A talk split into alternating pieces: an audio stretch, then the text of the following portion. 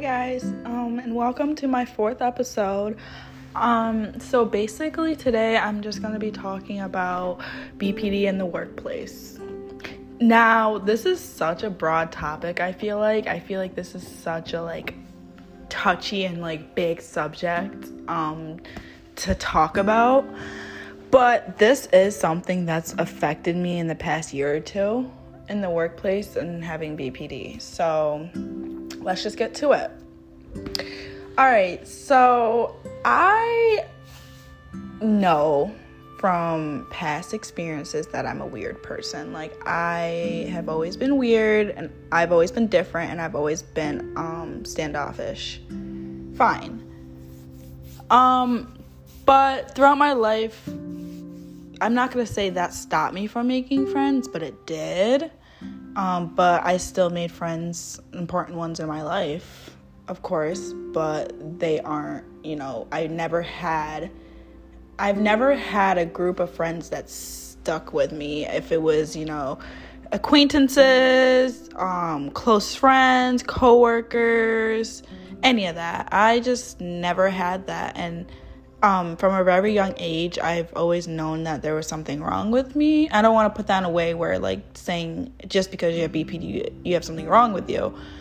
But it is a disorder, and I, I knew that something wasn't you know, exactly right. So I began to do a research, and this was my first question I Googled when I found out I had BPD. Or when I wanted, I was uh, learning I had BPD because I did self diagnose and uh, later confirmed by two, te- uh, sorry, two therapists. Um, I think I know myself, you know,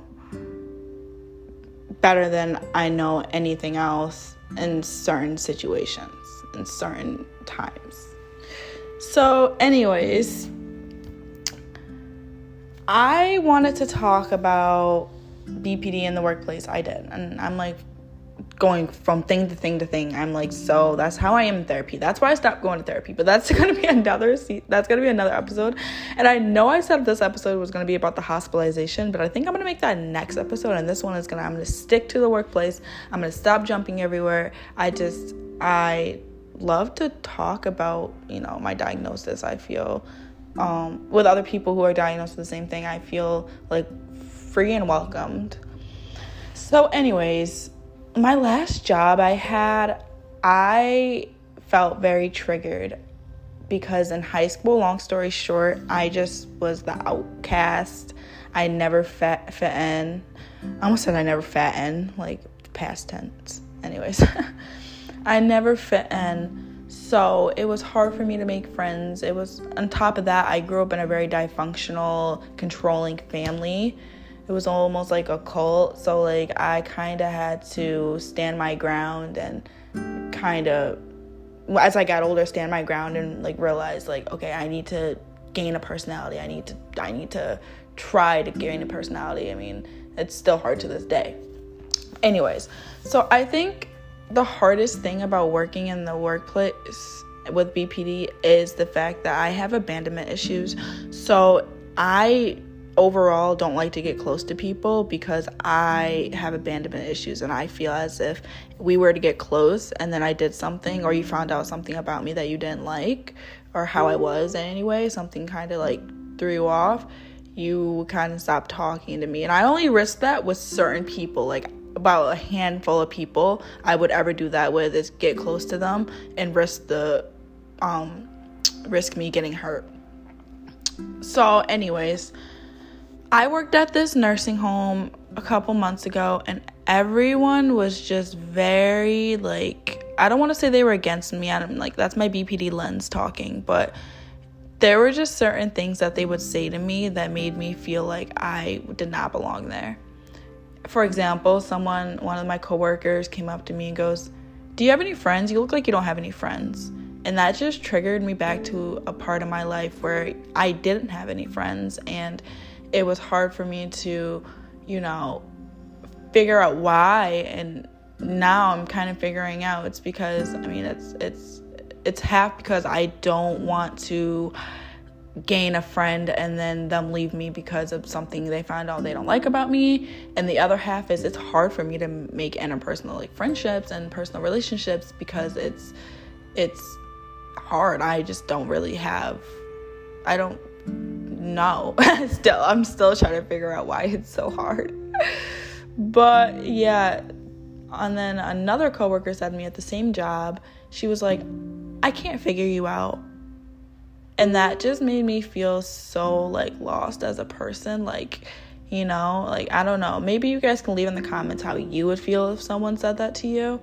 But i felt very like rejected and i felt like abandoned and i felt like all those you know symptoms of you know and i just everything was just and i just couldn't help but just laugh just laugh it off and then the third thing i mean these people are coming after like it's about like I just don't know what it is about me that makes people want to say things like that. Because I personally would never say that to anyone. Any of those things.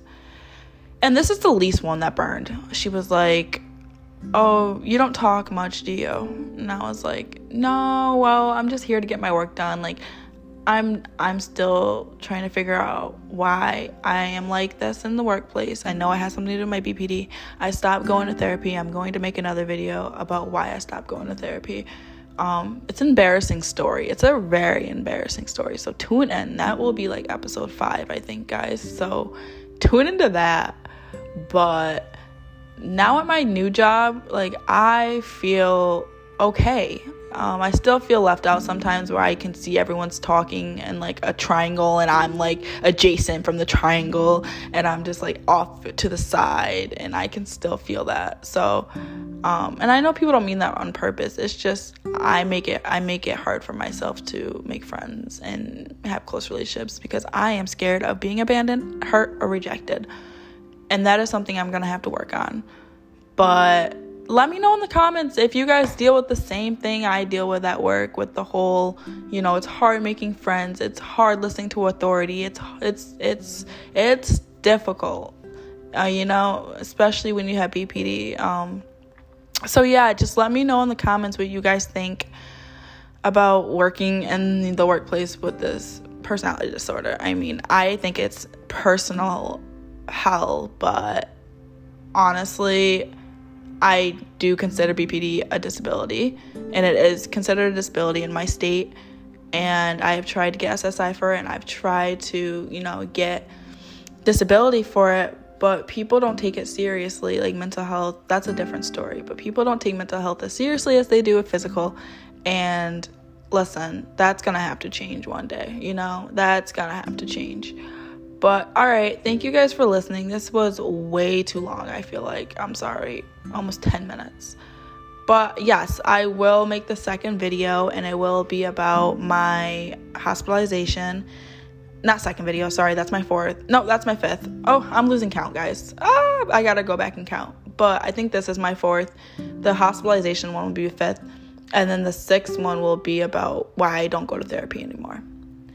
All right. Um, I love you guys. Thank you so much for five views, by the way, still. Like, I'm like, ah, but thank you. Bye.